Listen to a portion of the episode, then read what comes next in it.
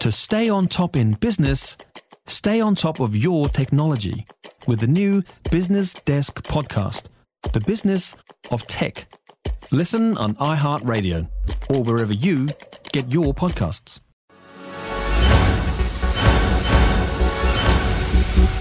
Good morning, I'm Niva Retimanu, and this is your morning news fix for Thursday, 8th of February.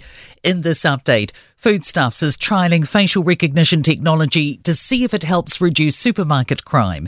For the next six months across 25 stores, everyone who walks in will have their faces scanned. The technology analyses facial features and matches them against the store's record of offenders and accomplices.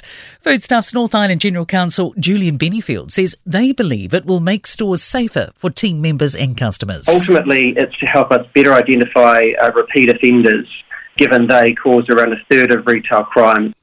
But there are concerns. The Privacy Commissioner will be keeping a close eye on the trial. Michael Webster wants to see evidence the technology actually does reduce harmful behaviour. He says faces are a very personal piece of information and shouldn't be scanned unless properly justified. The government's decision to double down on the prison system is sparking criticism. It's failing to get to the root cause of harm. It's scrapping Labour's prison population reduction target. But Victoria University criminology lecturer Ti Lamusse says the prison system isn't working to make things safer or rehabilitate people. They say it's important the government thinks forward and responds in a way that takes harm seriously. Having a reduction target means that we recognise we need to do something different. By getting rid of the reduction target, we're saying we're just going to do more of the same fail to sim. Our latest unemployment numbers have caught some by surprise. Stats NZ figures show it's 4% in the three months to December. That's up from 3.9% in the preceding three months, but below most economists' predictions, who'd been expecting between 4.2 and 4.3%. ASB senior economist Mark Smith told Mike Hosking there's potential these figures are more reflective and things may have actually worsened. If you look at other indicators, for example, numbers of jobless claiming benefits, they've been rising in the quarter, so the numbers are a little bit stronger than expected from that angle. A five hectare fire burning at Lee Valley, south of Nelson, is still not contained. The blaze has been tearing through a pine plantation on very steep terrain since around 3 pm yesterday.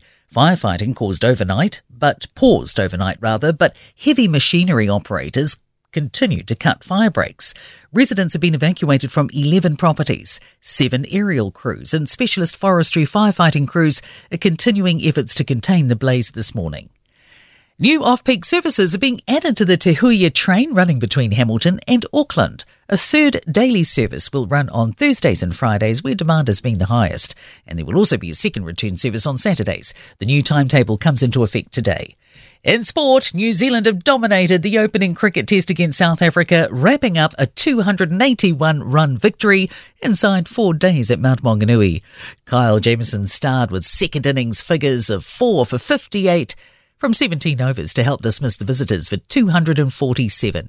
South Sydney forward Thomas Burgess will depart the NRL after this season to return to the English Super League with Huddersfield. And Brumbies loose forward Rob Valetini has been crowned the best player in Australian men's rugby, winning the John Eales medal.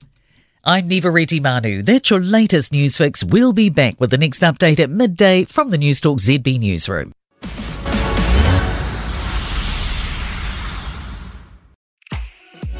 If you enjoyed this podcast, you will love our New Zealand Herald podcast, The Little Things, hosted by me, Francesca Rudkin, and my good friend Louise Airey. We focus on all the little things that you can do to make a positive impact on your life and to cut through the confusion from the health and wellness industry.